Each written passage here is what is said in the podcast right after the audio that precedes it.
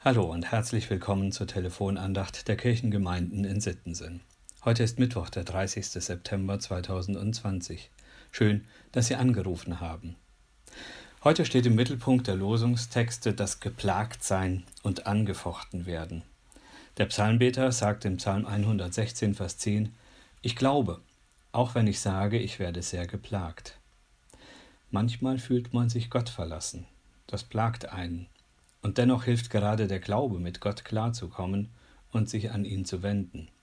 Ich glaube, auch wenn ich sage, ich werde sehr geplagt. Ich kenne das aus meinen Zusammenhängen auch.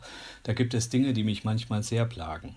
Das können gesundheitliche Dinge sein, ich hatte mal fürchterlich mit dem Knie zu tun, oder auch persönliche Dinge, wenn Freundschaften, Beziehungen in der Familie, bei der Arbeit oder in der Schule mal schief liegen.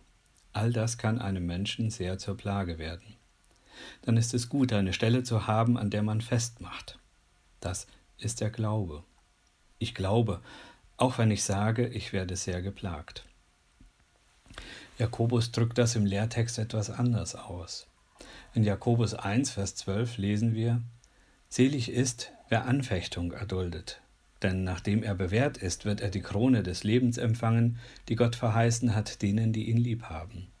Selig ist, wer Anfechtung erduldet, denn nachdem er bewährt ist, wird er die Krone des Lebens empfangen, die Gott verheißen hat denen, die ihn lieb haben.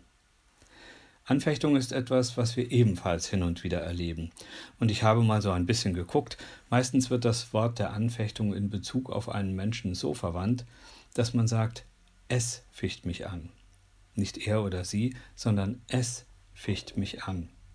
Andersherum sagt man manchmal, er oder sie ficht an ein Gerichtsurteil oder irgendeine andere Sache. Die Sache ist die, sagte eine Reiseleiterin auf einer meiner Reisen, wenn sie etwas erklären wollte. Die Sache mit den Beziehungen ist die, dass das nicht ganz einfach ist. Und die Sache mit dem Leben ist auch nicht ganz einfach. Und jemand, der sich ins Leben gestürzt hat wie kein anderer, ist Gott selbst. Und auch er hat Anfechtung erlebt und durchlebt. Und was ihm geholfen hat, war, dass der menschgewordene Teil Gottes mit dem himmlischen Gott das Gespräch gesucht hat. Und das in der Glaubensgewissheit eines Menschen, dass der himmlische Gott ihn hört und trägt. Jesus selbst, der menschgewordene Gott, spricht zum Vater im Garten Gethsemane, wenn es möglich ist, lass diesen Kelch an mir vorübergehen. Und er geht seinen Weg gestärkt durch sein Vertrauen auf Gott und die Gewissheit, dass er durchträgt.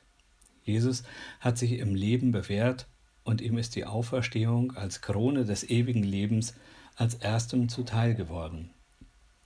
Und so ist es gut, dass wir Bekenntnisse unseres Glaubens haben. Im Textteil des Gesangbuchs finden wir unter der Nummer 806 den kleinen Katechismus Martin Luthers. Im zweiten Hauptstück erklärt Luther die einzelnen Teile des apostolischen Glaubensbekenntnisses. Und am Ende bekräftigt er seine Auslegung mit der Formel, das ist gewisslich wahr. Damit versichert sich Luther selbst, dieser Glaube trägt durch.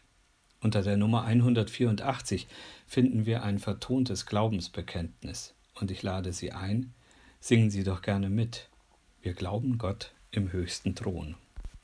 Wir glauben Gott im höchsten Thron, wir glauben Christum Gottes Sohn, aus Gott geboren vor der Zeit, allmächtig, allgebenedeit. Wir glauben Gott, den Heiligen Geist, den Tröster, der uns unterweist, der fährt, wohin er will und mag und stark macht, was da niederlag den Vater, dessen Wink und Ruf das Licht aus Finsternissen schuf, den Sohn, der annimmt unsere Not, litt unser Kreuz, starb unsern Tod. Der niederfuhr und auferstand, erhöht zu Gottes rechter Hand und kommt am Tag vorherbestimmt, da alle Welt ihr Urteil nimmt den Geist, der heilig ins Gemein lässt, Christen, Christi Kirche sein, bis wir von Sünd und Fehl befreit, ihn selber schauen in Ewigkeit. Amen. Einen Tag ohne Anfechtung und einen starken Glauben wünscht Ihnen Ihr Diakon Jochen Gessner.